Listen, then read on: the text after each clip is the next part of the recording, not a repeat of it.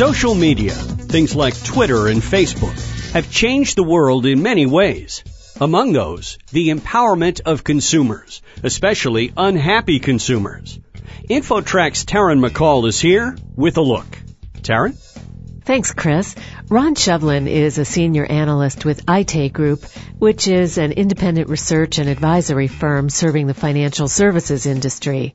Ron, we've seen it a number of times recently. A, a, large company raises prices or dramatically changes their product, and then the complaints via Twitter and Facebook just go nuclear.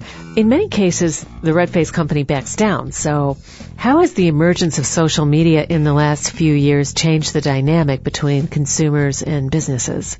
Social media has really become kind of a megaphone for consumers. Talking both Facebook and Twitter the ability to post a message in Facebook or on Twitter and have that message seen by perhaps millions of people within hours is really unprecedented in the world of communications.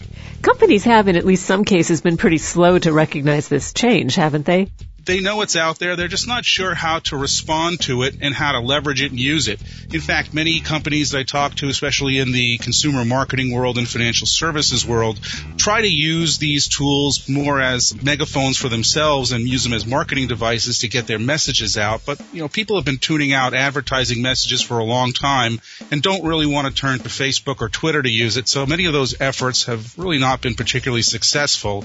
And now firms are using it looking towards Twitter Twitter in particular and Facebook to a large extent as perhaps as customer service platforms to hear complaints and issues and problems, but it's still very experimental. From a consumer standpoint, the fact that companies have not figured out how to leverage these new things isn't all bad, is it?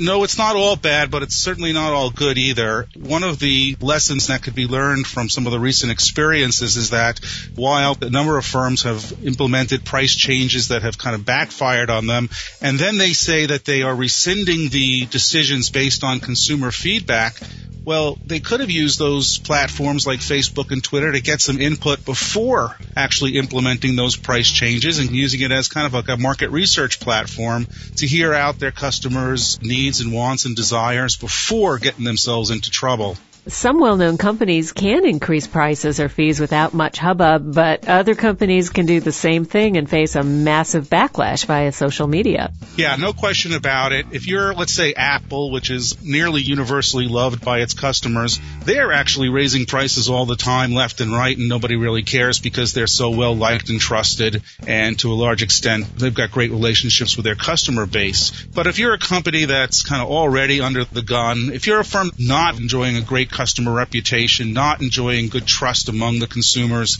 today, then you can expect this amplification or megaphone effect to happen. So, Ron, do you think this kind of online activism is here to stay? Is it a fad in some ways? I would say it's here to stay, but it will evolve and change. I think what happens here, and we'll see over a period of time, especially a long period of time, like 10, 15 years, is that today, you know, we've got a lot of Gen Yers, folks in their mid to late 20s, maybe even early 30s, that have really come of age over the past couple years. They've been real proponents of technology and social media. They're going to get married soon and start to have kids and be less social. It's the way it's always evolved. But there'll be a new generation that'll come in. So this will be around for a while, but we'll see people kind of grow in and out of it.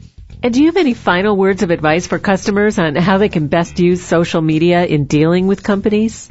Consumers should definitely look to communicate with the firms they want to do business with using Twitter because often the response times among Twitter representatives are faster than if you try calling in or email. So there's some benefit to trying to connect to firms on Twitter, especially as firms are looking to develop their reputations and not get a bad reputation through social media.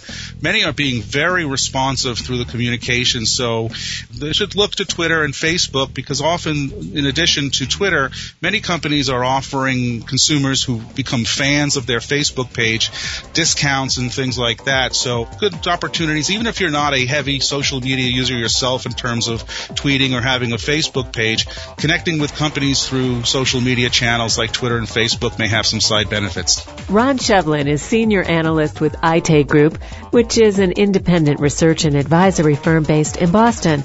Ron, thanks for joining us on InfoTrack. Thank you. And I'm Taryn McCall for InfoTrack. And that's it for this edition of InfoTrack. InfoTrack is a production of Syndication Networks of Chicago. Internet services provided by Pair.com. Special thanks this week to InfoTrack reporter Roy Mackey and our executive producer Randy Meyer. I'm Chris Whitting, inviting you to catch us next time on another edition of InfoTrack.